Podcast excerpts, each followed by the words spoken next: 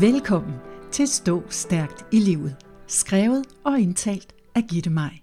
Stå Stærkt i Livet-serien indeholder 52 afsnit, der hver især har præcise, kortfattet og unikke budskaber til, hvordan du finder ind til styrken i dig. Til hvert budskab er knyttet en særlig bekræftelse. Denne serie indeholder derfor også podcasten Bekræft dit liv – og en introduktionspodcast, der begge understøtter og forklarer seriens formål. Hej du. Hej du skønne menneske. Hvor er jeg glad for at kende dig. Hvor er du interessant. Der findes faktisk ikke et mere interessant menneske end dig. Tænk, at jeg skal tilbringe hele mit liv sammen med dig. Hvor er jeg heldig. Hvert øjeblik af mit liv tilbringer jeg sammen med det mest interessante menneske i hele verden. Dig og jeg ønsker ikke at forandre noget som helst ved dig. Kære lytter, jeg kender dig ikke, men selvom jeg ikke kender dig, så er jeg helt sikker på, at du er et utroligt interessant menneske. Og jeg håber, at indledningen på denne podcast resonerer med dig. Jeg håber nemlig, at du hver morgen, når du kigger dig selv i spejlet, starter med denne velkomsthilsen til dig selv. Ser du? Det eneste menneske, du helt sikkert ikke kan slippe for nogensinde, som i aldrig nogensinde er dig selv. Derfor er det så vigtigt, at du er klar til at nyde hvert et øjeblik med dig selv med den største inderlighed. Uanset om du har det godt, dårligt eller et eller andet indimellem. Du slipper nemlig ikke for dig. Det kan måske virke helt skræmmende, når jeg præsenterer dig for denne virkelighed, men det er en realitet af de nok mere alvorlige. Lige fra det øjeblik, vi bliver født til det øjeblik, vi forlader livet, skal vi som minimum tilbringe livet i vores eget selskab. Udfordringen er måske, at den realitet, når den dæmrer, er skræmmende, fordi mange af os faktisk ikke er super glade for den, vi er. Og derfor lægger vi lidt afstand til den person, vi møder i spejlet hver morgen. I stedet for et glad godmorgen, glad for at se dig, så bliver det måske til et, nå, er det dig? Gud, hvor ser du ud? Og så går ønsket om transformation i gang. Vi ændrer vores udseende, måske vores personlighed, vi forholder os til alt det ydre i vores liv, fordi alt det indre er så svært at være i.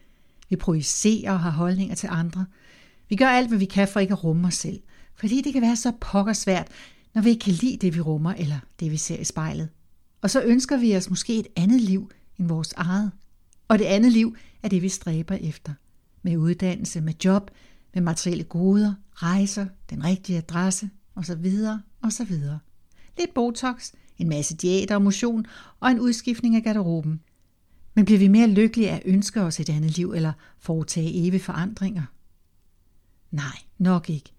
Til gengæld risikerer vi at leve et liv i lidelse og afmagt.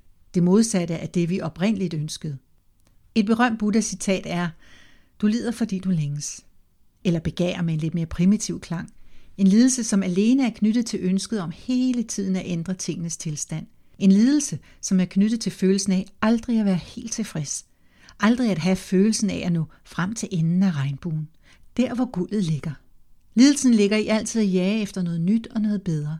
De fleste af os gør det, men det gør os ikke lykkeligere eller tilfredse. I en tidligere podcast fortalte jeg om egoet, som absolut vil gøre alt for at undgå smerte, og bilder dig ind, at det du altid skal stræbe efter er nydelse eller lykke. Egoet vil forsøge at overbevise dig om, at al lidelsen i dit liv vil være det hele værd, fordi du undervejs har det smadret sjovt. Det er et paradoks. Men er det for eksempel sjovt ikke at være tilfreds med sit udseende, sit job, sit liv? Nej vel. Er det sjovt at skulle ændre på sit udseende for at blive tilfreds med sig selv? Er det sjovt hele tiden at skulle stræbe efter et job, der giver flere penge og mere prestige? Måske nærmere 13. Er det sjovt ikke at være tilfreds med sit liv og bruge al sin energi på at forandre det, fordi man ikke synes, at man passer ind, eller det, der kun kan blive bedre, hvis man sammenligner det med, hvad andre har opnået? Filosofen Aaron Abke beskriver det således. Ønsker kan aldrig indfries.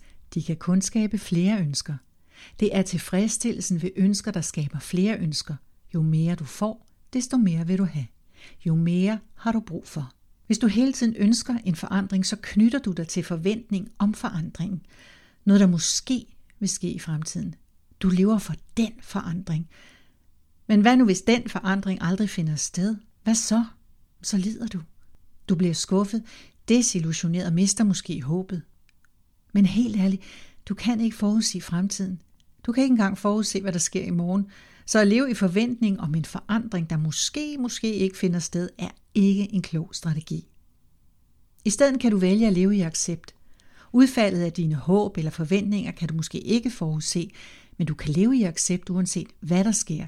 Hvert øjeblik i dit liv giver dig mulighed for at leve i overensstemmelse med den du virkelig er.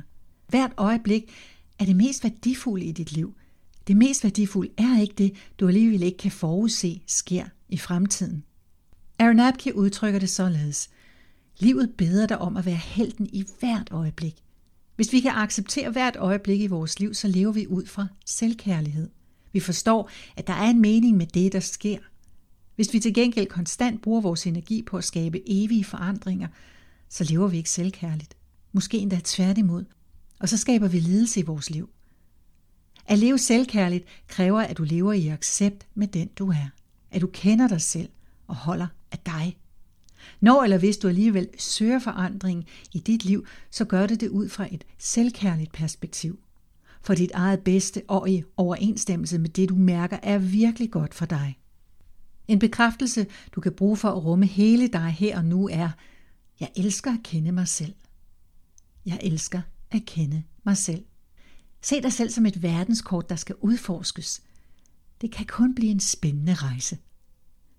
Du må gerne drømme, forvente og ønske, men undgå at knytte dig til resultatet.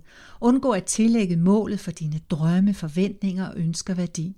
Du kan sagtens nyde livet uden hele tiden at ønske et forventet resultat. På den måde vil du kunne nyde hvert øjeblik, og resultatet bliver sekundært.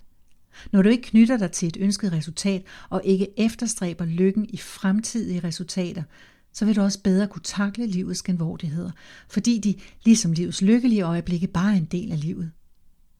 Det eneste, jeg virkelig kan anbefale dig at ønske for dig selv, er, at du lærer dig selv at kende. Hvem er du? Hvorfor gør du, som du gør? Hvad er dine bevæggrunde? Du er da super interessant og spændende, og jeg håber for dig, at du kan hilse på dig selv i spejlet hver morgen med den mest dybfølte, hjertelige og kærlige godmorgenhilsen. Det har du så meget fortjent. Du fortjener at se dig selv som det fuldkommende og formidable menneske, du er. Husk at bruge bekræftelsen. Jeg elsker at kende mig selv. Sig den igen og igen, så du husker dig selv på, at du står stærkt i livet, når du lever uden tilknytning til livets resultater, men bare holder af dig selv hvert øjeblik af dit liv. Uden forventninger. Bekræftelsen kan du også gentage for dig selv, mens du lytter til musikken, der afslutter denne podcast. Men før jeg starter musikken, vil jeg gerne takke dig for at lytte med helt til slutningen af denne episode af Stå Stærkt i Livet.